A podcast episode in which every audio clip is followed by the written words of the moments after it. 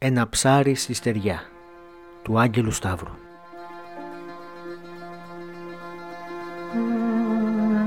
Τα πόδια της είχαν ματώσει. Περπατώντας πάταγε τα αίματα από τα πόδια των άλλων γυναικών που ήταν μπροστά της. Και τα δικά της τα πάταγαν οι επόμενες. Τέσσερις μέρες κουβάλαγε πάνω της το βυζανιάρικο της. Την προηγούμενη μέρα θύλασε και τις ξαδέρφης της. Της κακομήρας της κόπηκε το γάλα από το φόβο. Η ανάσα των Τούρκων ήταν από πίσω τους. Δεν είχαν χρόνο για ξαπόσταμα. Όλες τους ήξεραν τι σήμαινε να τις προλάβουν ή να τους απαντήσουν μπροστά τους. Έπρεπε βουβά να βηματίζουν, τα μικροπαίδια να είναι αμήλυτα και τα βυζανιάρικα να είναι σφιχτά στο στήθος τους ώστε να μην ακουστεί το κλάμα, όπως και το δικό τους.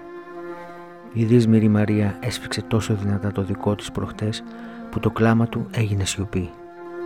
Ούτε καιρός, ούτε χώμα να το βάλουν μέσα. Μόνο πέτρες και γκρεμί. Εκείνο το βράδυ έπρεπε να βρουν ένα σημείο να ξαποστάσουν. Βρήκαν ένα πλάτωμα σε ένα ύψος όπου είχαν και αγνάντι. Που και που σήκωναν τα κεφάλια τους μήπως δουν κανένα να έρχεται από κάτω. Ήταν ήσυχο μωρό ο Αναστάσης. Ήταν μερικών μηνών. Γεννημένο να κυνηγηθεί, σκέφτηκε η μάνα του. Τι ήταν αυτό που μας βρήκε, αναρωτιόταν η Όλγα. Να ζει ο Δονάτος. Είχε μέρες που είχε φύγει στα βουνά. Κάτι χάλασε με τους Τούρκους και θα τους παίρναν όλους για δούλους ακουγόταν. Τις γυναίκες θα τις χρησιμοποιούσαν.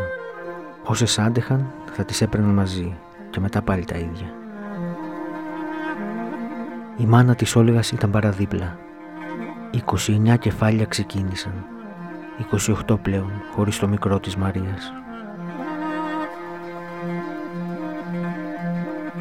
Σκληρές γυναίκες, πιο σκληρές και από τους άντρες τους. Όλοι αρματωμένοι στα βουνά.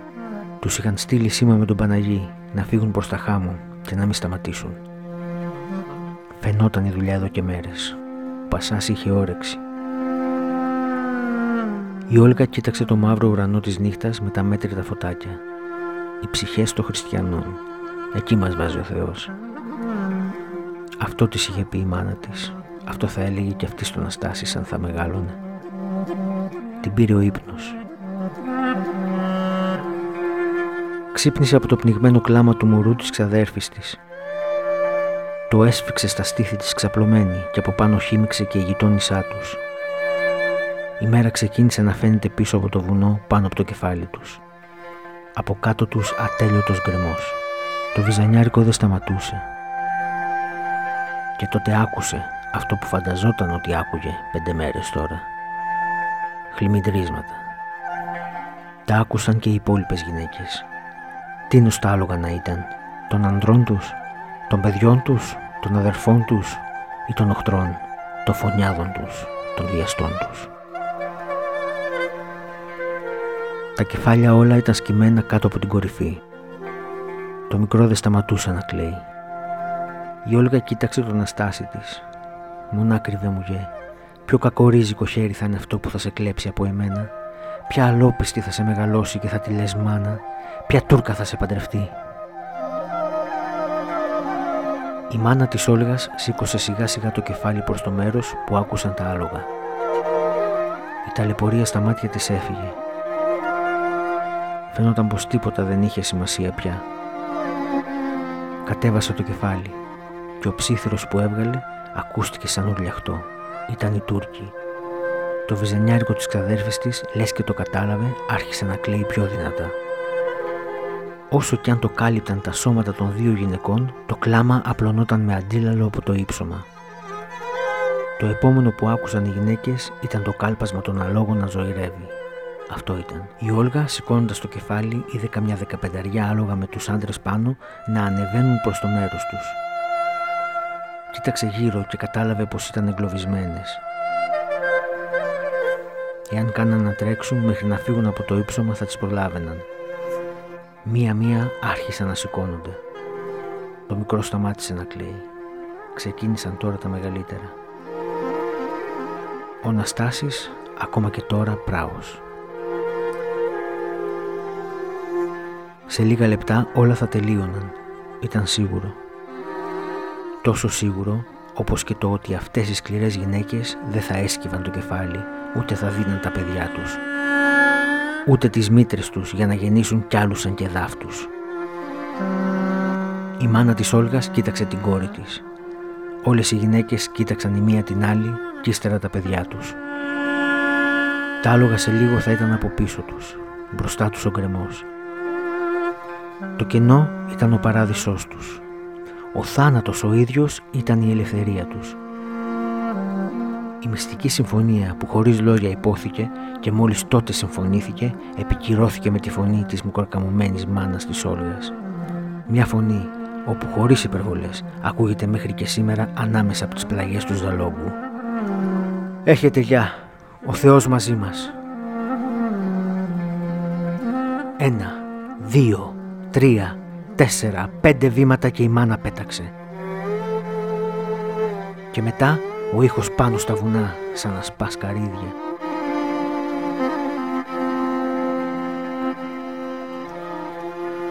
Τα μικροπαίδια ούρλιαξαν. Η κάθε μάνα τράβαγε το δικό της. Το έριχνε στον κρεμό με οδύνη στην ψυχή. Τέτοιος πόνος δεν θα ξαναυπάρξει. Κι ύστερα ακολουθούσαν κι αυτές, κάνοντας το σταυρό τους. Η Όλγα είδε την ξαδέρφη της να φυλάει το μικρό της και να πηδά μαζί του. Τα κόκαλα δεν ακουγόταν τόσο ξεκάθαρα πλέον. Το ένα σώμα έβρισκε το άλλο, αγκαλιασμένα, νεκρά σώματα σωρός. Η Όλγα έμεινε τελευταία. Τον είδε όλο τον χορό. Τα μυρολόγια που τραγούδαγαν στο χωριό ήταν μακρόσυρτα και παίρναν ώρα. Αυτό εδώ ήταν γρήγορο. Τα άλογα ήταν σχεδόν εκεί. Σε λίγο θα τα έβλεπε καθαρά. Ήταν η σειρά της. Έπρεπε να κλείσει αυτός ο χορός. Ένα, δύο, τρία, τέσσερα, πέντε και ένα χέρι την άρπαξε, της έκλεισε το στόμα και την τράβηξε μέσα στους θάμνους. Ήταν ο Δονάτος, λαχανιασμένος από το τρέξιμο. Η Όλγα σαστισμένη που τον είδε έκανε την κίνηση να φύγει. Οι υπόλοιπες την περίμεναν. Ο Δονάτος με δύναμη την τράβηξε πίσω και την κοίταξε βαθιά μέσα στα μάτια. Μια αυτή, μια το παιδί τους. Οι δυο τους δεν λέγανε ποτέ πολλά λόγια. Με τα μάτια τα λέγανε όλα.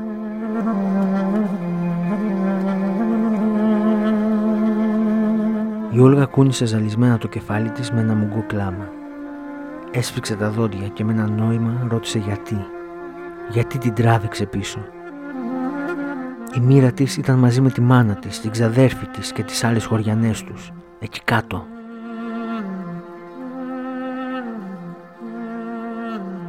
Τον χτύπαγε στο στήθος με γροθιές που ξεκινούσαν με αγανάκτηση και κατέληγαν με αγάπη στο σώμα του Δονάτου. Αυτός ταλαιπωρημένο και νηστικός τον είχαν στείλει οι υπόλοιποι να κάνει σαφές στις γυναίκες τους ότι τις ψάχνουν οι Τούρκοι και να πάνε νότια χωρίς σταματημό. Κάτι που είχαν ήδη κάνει. Οι οχτροί όμως ήταν με τα άλογα. Τις πρόλαβαν και ήταν εκεί, μπροστά τους. Ξεπέζευαν από τα άλογά τους. Δύο από αυτούς πήγαν στην άκρη του γκρεμού και είδαν τα άψυχα σώματα των θυραμάτων τους. Ο ένας έβρισε κάτι και έφτισε στο κενό.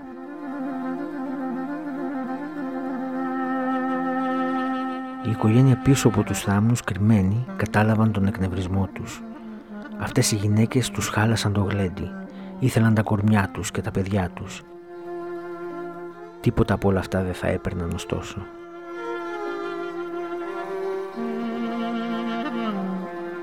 Άρχισαν να ανεβαίνουν στα άλογα και να φύγουν με τις τρομερές φωνές τους να ορίονται. Ο Δονάτος και η Όλγα κοίταξαν μαζί τον Αστάση. Φαίνονταν να ζορίζεται. Σε λίγο θα έκλαιγε. Η φωνούλα του ήταν σίγουρο πως θα έφτανε στα αυτιά των κυνηγών. Το βλέμμα του άντρα και της γυναίκας συναντήθηκε. Λίγος χρόνος, μεγάλες αποφάσεις. Τα είπαν όλα και συμφώνησαν σε χρόνο που χρειάζονται δύο ανάσες να χαθούν. Ένα, δύο, τρία. Ο Δονάτος ξεκίνησε να φωνάζει και πετάχτηκε έξω από την κάλυψή τους τρέχοντας αντρελός. Τους έβριζε και ξεμάκρυνε προς την άλλη μεριά.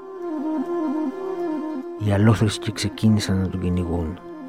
Άλλοι με τα πόδια, άλλοι πάνω στα άλογά τους. Ο Αναστάσης έκλαιγε. Έκλαιγε δυνατά.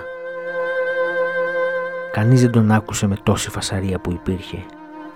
Η Όλγα μέσα στους θάμνους τον ηρέμησε, προσευχόμενη παράλληλα για τον άντρα της. Παρέμεινε εκεί ακούνητη για πολλή ώρα.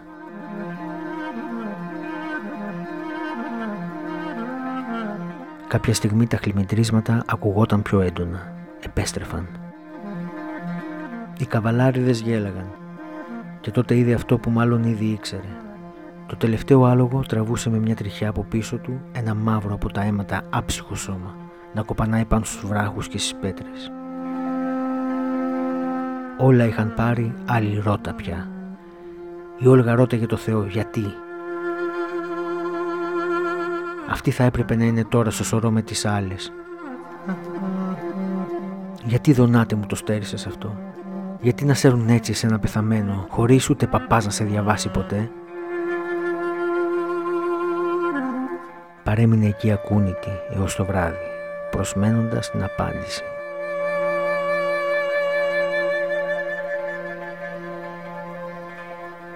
Αυτή η γυναίκα λένε πως δεν είχε μια εύκολη ζωή μέχρι το τέλος της.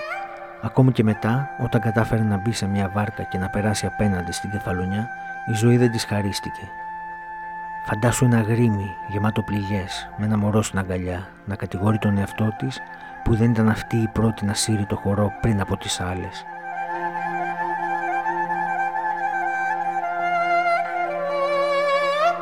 Η Όλγα από το Σούλι έζησε το δράμα του να πρέπει να συνεχίσει να ζει. Όλες αυτές οι γυναίκες έσφιξαν τα δόντια, μέτρησαν τα βήματά τους και έκαναν το σωστό.